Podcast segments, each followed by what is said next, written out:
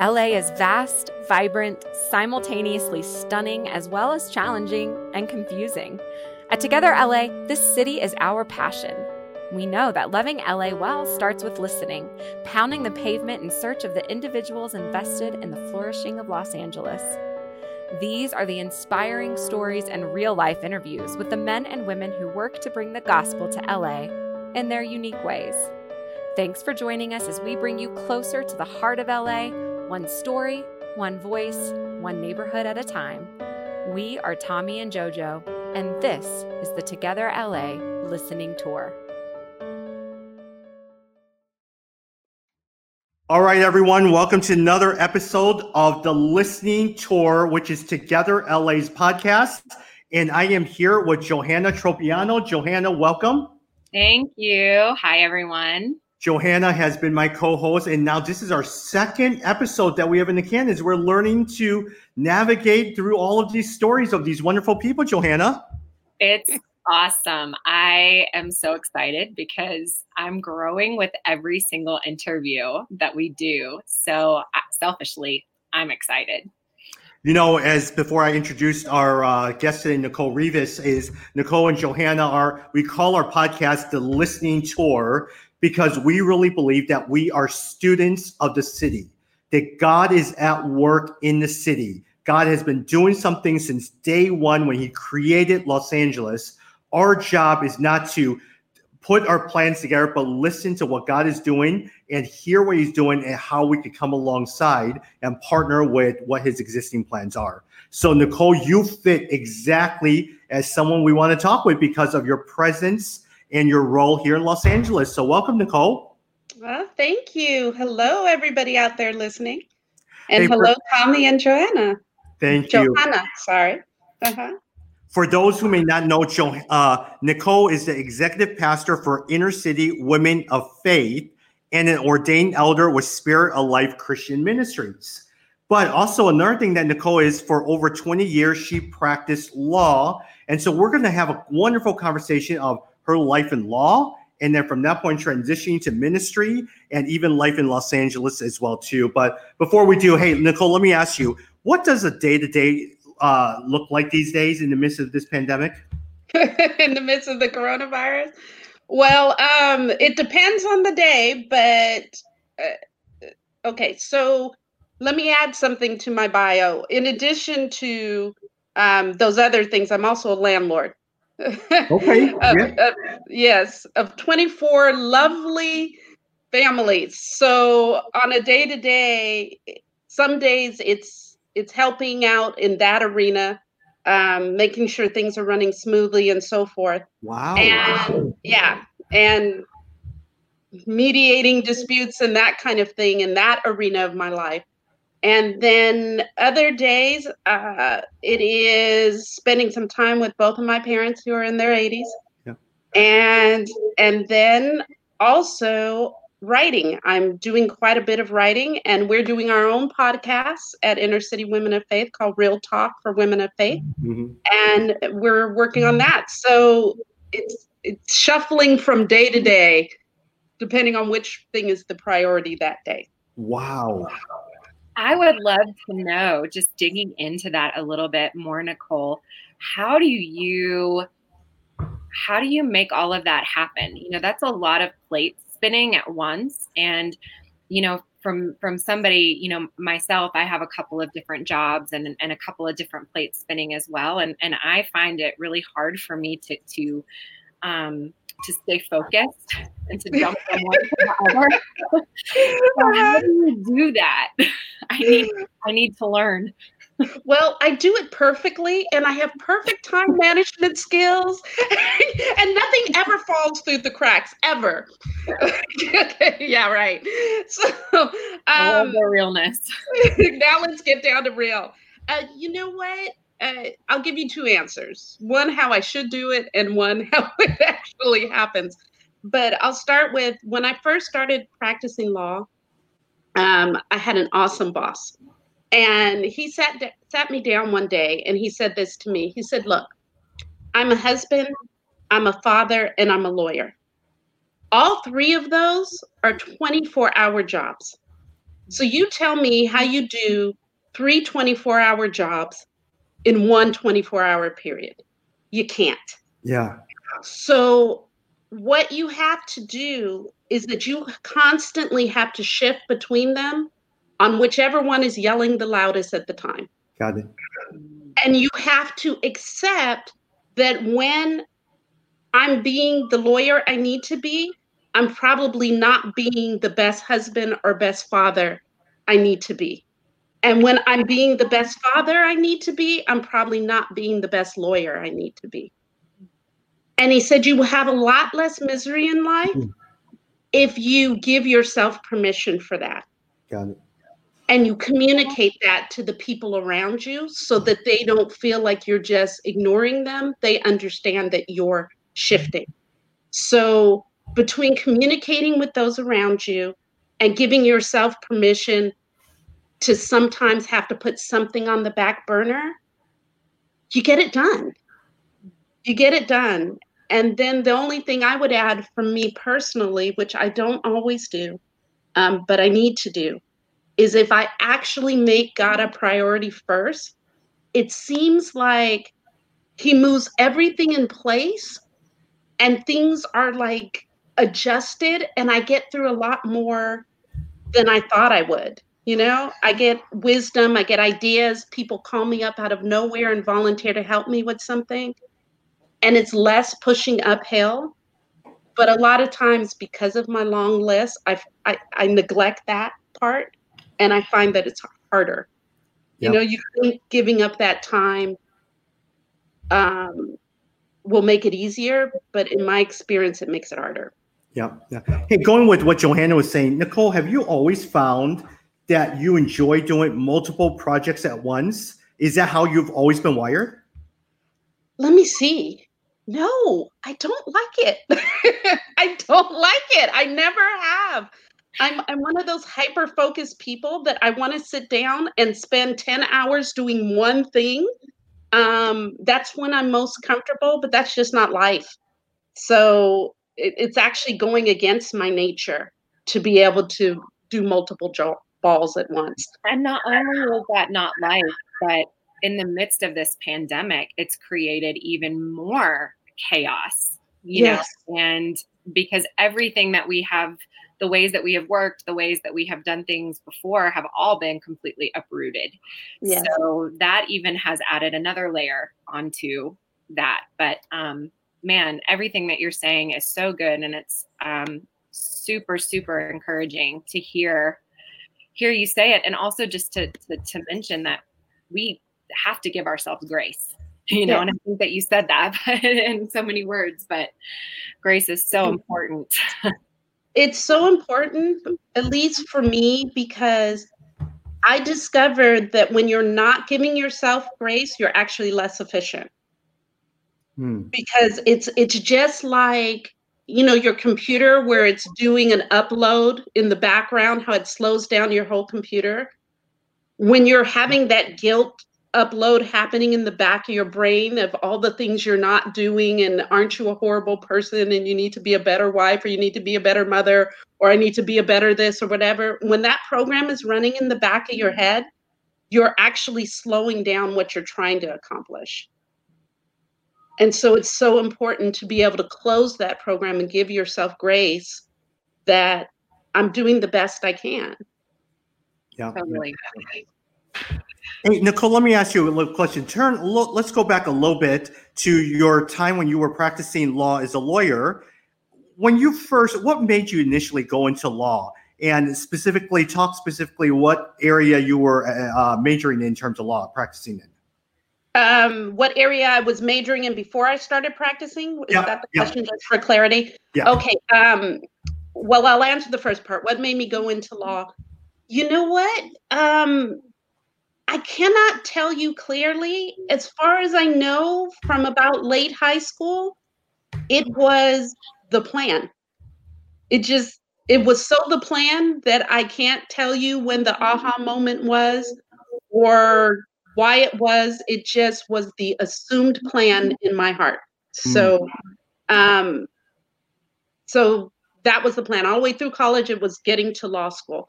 and then once you get in law school, the way law school works, you don't really major. Um, some people specialize, or but that just basically means they take extra classes in this or another. But for the most part, it's general study. And then when I got out, the year I got out, the most important thing was not doing what you wanted to do it was getting a job. Mm. getting a job and paying back those thousands of dollars in student loans. So uh, but god is good. He directed me to the firm that was perfect for me. I didn't realize that at first. Um, when i first got out i was doing environmental law which i hated because if you know anything about a large segment of the lawyer population is that we are horrible at math and science, which is why we become lawyers and not doctors. and and environmental law was a lot of math and science. Mm. And so that was a little bit of struggle for me. And then one day someone showed up in my office and said, Hey, we got an employment case. You think you can work on it? And I said, Sure, why not? And I started working on it and it was like the skies parted and the angels started singing. it was like, yes, this I can do. This I enjoy. And and that was how I started with employment law and I practiced almost exclusively employment law I'd say for about 17 18 years of the 21 years I was practicing. Wow. Wow.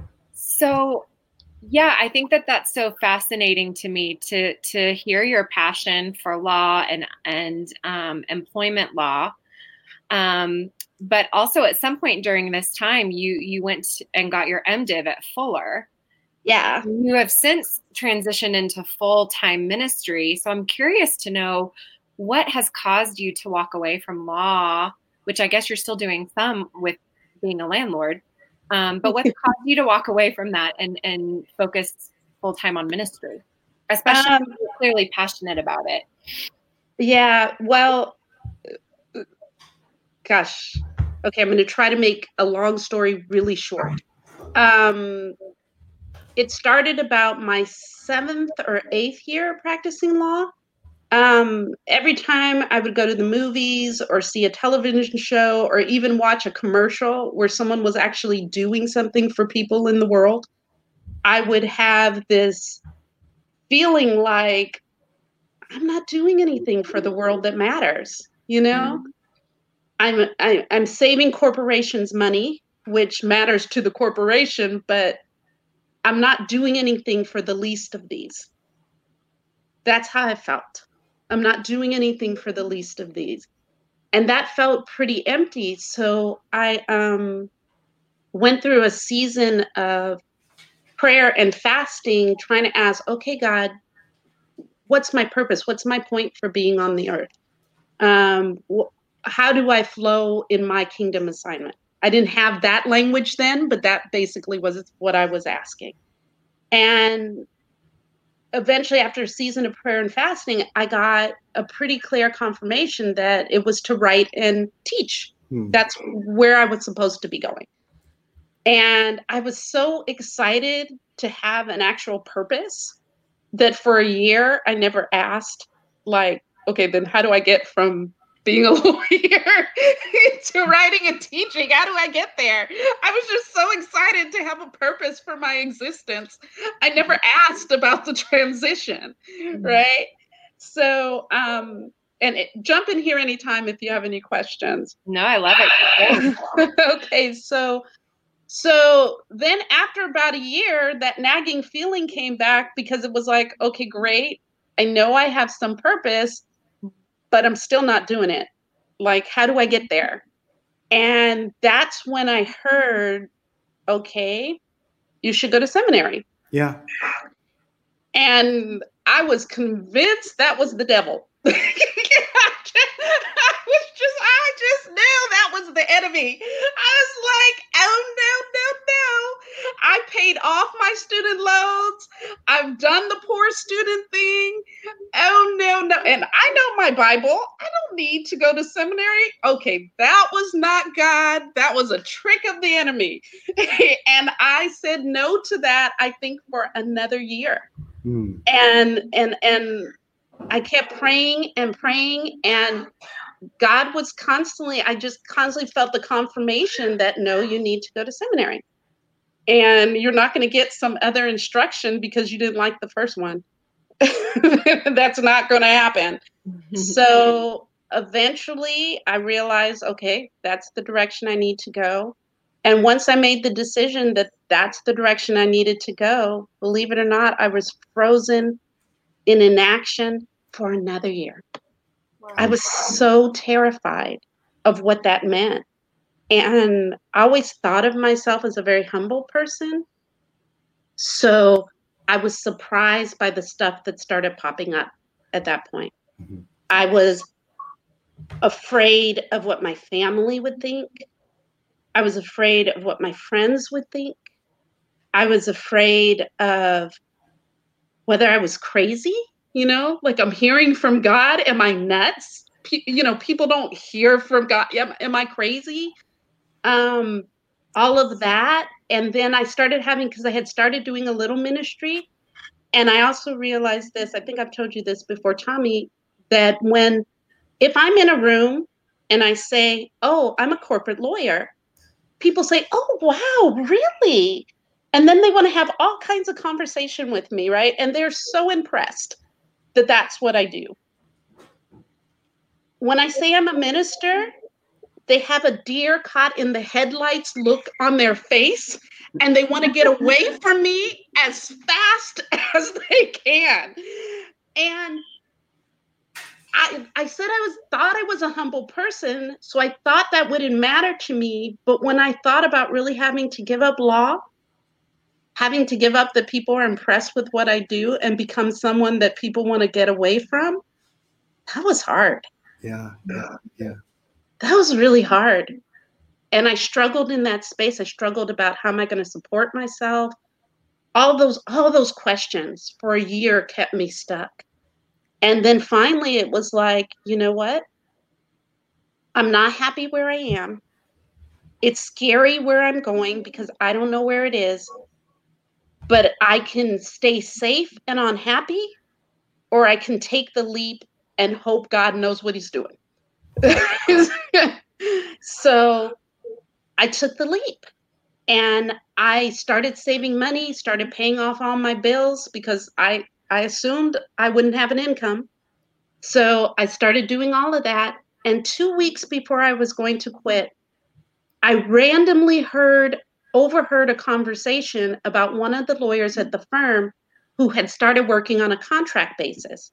So they would work a certain amount of hours and build them, but they weren't a full time employee. And mm-hmm. so I thought, oh. So I went into my boss's office and I said, well, I'm here to quit. And he said, yeah, we knew that that was coming. I said, because I'm going to seminary. He said, yeah, we knew that was coming too. And I said, but I heard this about, you know, doing contract work. Think I can do that? And my boss said, We'll do anything you want us to do. Good. We'll work it out. And I went from an unclear, how am I going to support myself? How am I going to pay for seminary to I knew exactly how it was going to happen. And then I got through five years of seminary without a single loan, paid for it all cash, worked all the way through, and graduated on the other side. Got it. And it what was funny, it made me think of, you know, the story of the River Jordan, how it didn't part until they put their feet in the water. Mm-hmm.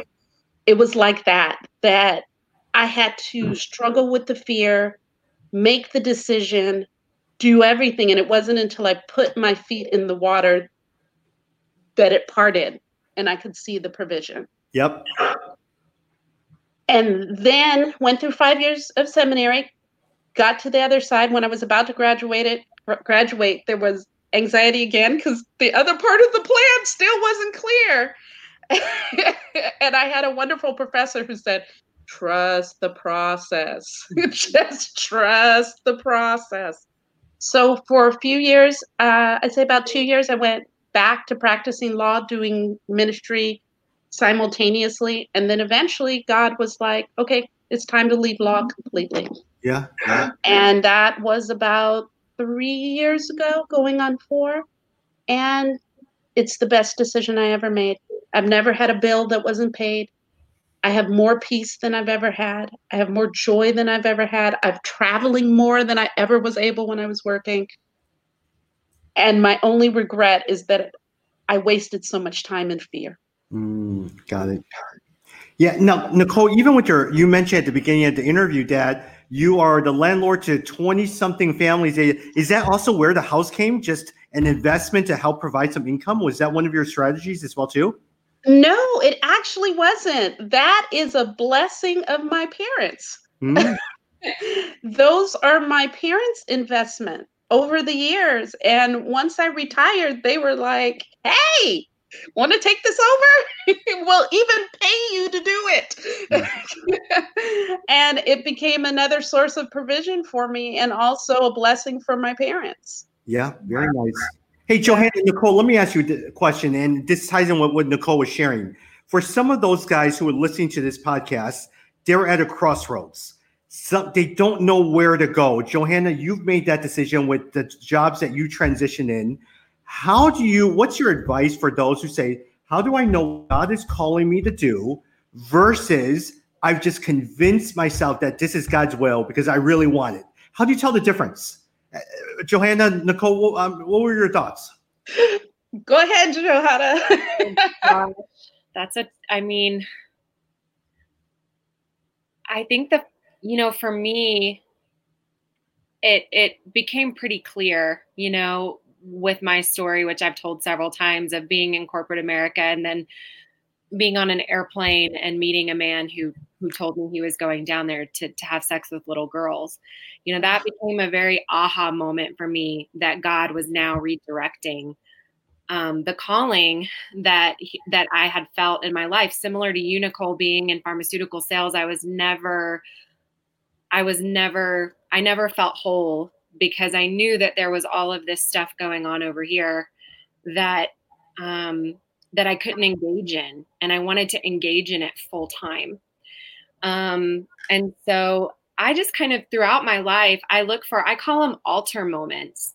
Um, it just seems to be that just sort of out of nowhere there's this altar standing right in front of me. Another one recently for me was um, in 2018 going into prison at Chowchilla and getting mm-hmm. to share my story and um, getting to interact with you know some 600 women um, in the prison at Chowchilla and hearing their stories and realizing these are the survivors and victims of abuse. And that was another altar. That was another aha moment for me where God then began to redirect um, a calling in my life. So I think for me, it's just always been listening and and that flow that you talk about um, that you were talking about like being open to the flow and not holding on to not allowing your calling to become your identity. Mm-hmm. holding those things loosely and looking for where god is working and then moving into that um, in whatever way it looks like that's the best I can come up with in two seconds. well, that was pretty good. that was pretty good. Any additional uh, thoughts, Nicole? Um, I think she's spot on the money. Um, listening is the key, but uh, absolutely, and and allowing yourself to flow in that space. And you do get to a point. You might not know how everything's going to fit together, but it feels right. You feel anchored in that thing. And so the only thing I would add, I would add three things. One, take your time. Unless God has given you a deadline, there is no urgency. And I think people create a false sense of urgency and they rush ahead and they don't take the time to really make sure they're hearing God and getting the full download. Um, two, I would say deal with your stuff deal with your stuff. If you, Amen. yeah, if stuff starts coming up for you, ego stuff, childhood stuff, whatever starts coming up for you as you're taking your time, deal with that. That is that is the whole taking the plank out of your eye so you can see clearly. So you can even see yourself clearly and what God is saying to you clearly. And then number 3 is wait for the full instructions. Because I know a lot of people who heard the call but then there was other instructions they needed to get on how to prepare yourself how who to connect with how yeah. and and they didn't wait for those and then the transition was rockier than it needed to be yeah sometimes add to that oh am i echoing i think you're okay i think sometimes no i'm definitely echoing do i not echo yeah. you guys yeah, a little bit. You're cutting in and out a little bit. That's it. Hello, hello. Yep. There you go. Okay. Well, I was just going to say, I think to add to that, sometimes what I have seen in, in the years that I've done ministry is a lot of times people are called to ministry because we have overcome something. We've been hurt, we've been abused, mm-hmm. and now we want to give back. But we're not in that healthy place yet, as you've said. So the call might be there, and that might be the direction to your point that god is pointing you to but you, it's so true you have to really deal with your stuff because if you have not dealt with your stuff your your call you're stepping into that call could create a lot of pain mm. for the people that you're trying to serve and i have seen that happen countless times and it also leads to burnout um, yes. and so that that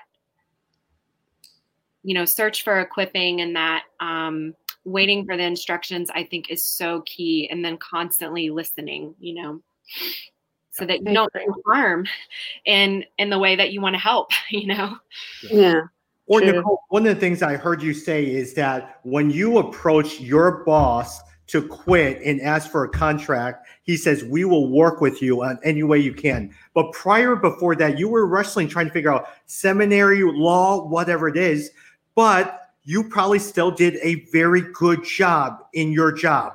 You probably still were one of the best lawyers. That's why your boss allowed you to do that. And sometimes people fail to realize you got to be faithful to where God has placed you right now until he leads you to the next step.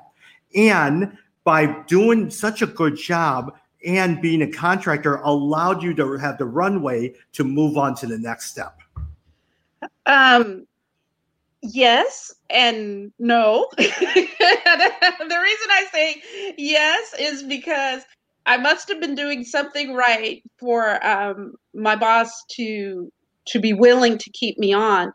But I have to say too, just because I know a lot of people out there struggle with stuff, and I don't want them to feel like God can't work with me unless I'm perfect. Yeah. I will tell you, my bosses will tell you in a minute i have deadline issues i struggle with time management and you know what god's grace and favor on me meant that i got blessed despite the areas in which i struggle so yes absolutely i do believe i agree with you 100% it's important to be faithful where you are but never think that because um, you're struggling with some of your faults that God can't bless you and show you favor even with your faults.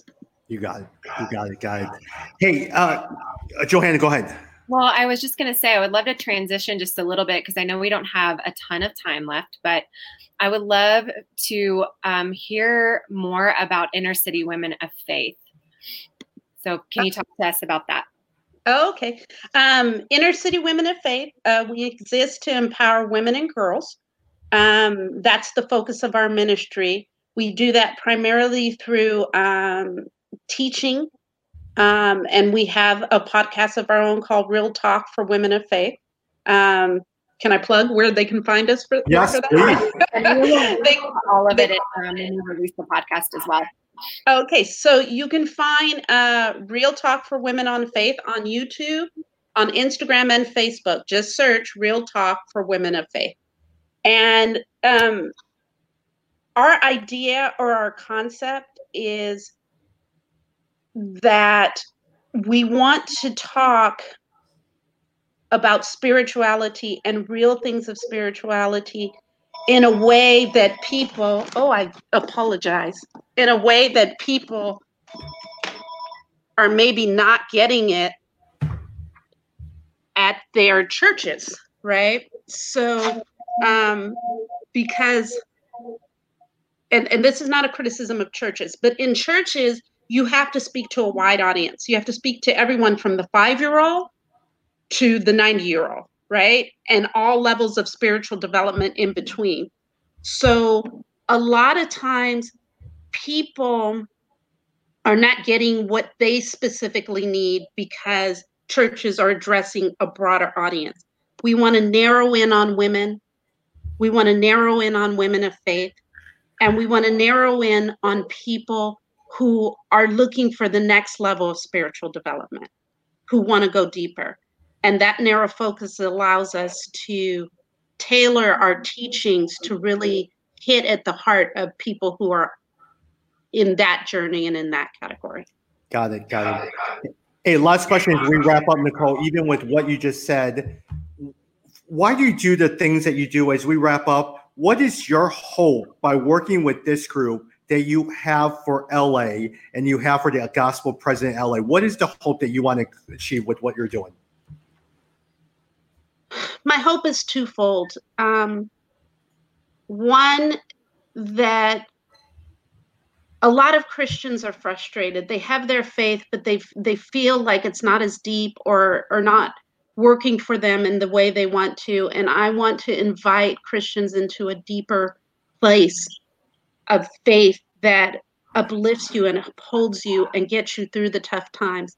And then I want the people who are uplifted in that way and who have built that fire of faith within them to be able to then flow in their purpose outward and to then inspire others who then can become a force of movement. So, my idea is touch the sheep that I'm called for so those sheep can touch the sheep that they're called for. Very good. Very good. Nicole, we're out of time, but Nicole, we're going to have to catch up soon. Nicole Rivas, Johanna, thank you for your time. Thank, thank you. you. Thanks, guys. Hey, for more information on Together LA, go to togetherla.net. That's togetherla.net. So, Nicole, Johanna, we're going to have to catch up again soon and looking forward to our next conversation. All right, me too. Bye, guys. Have a good day. Bye, Bye everyone. bye bye. Thanks for tuning in to this week's episode of the Together LA Listening Tour. To stay connected, make sure you subscribe to the Together LA channel, rate and review this episode, and make sure to share on your social media platforms. We would love for you to follow along with Together LA on Instagram, Facebook, and our website at www.togetherla.net. See you next time.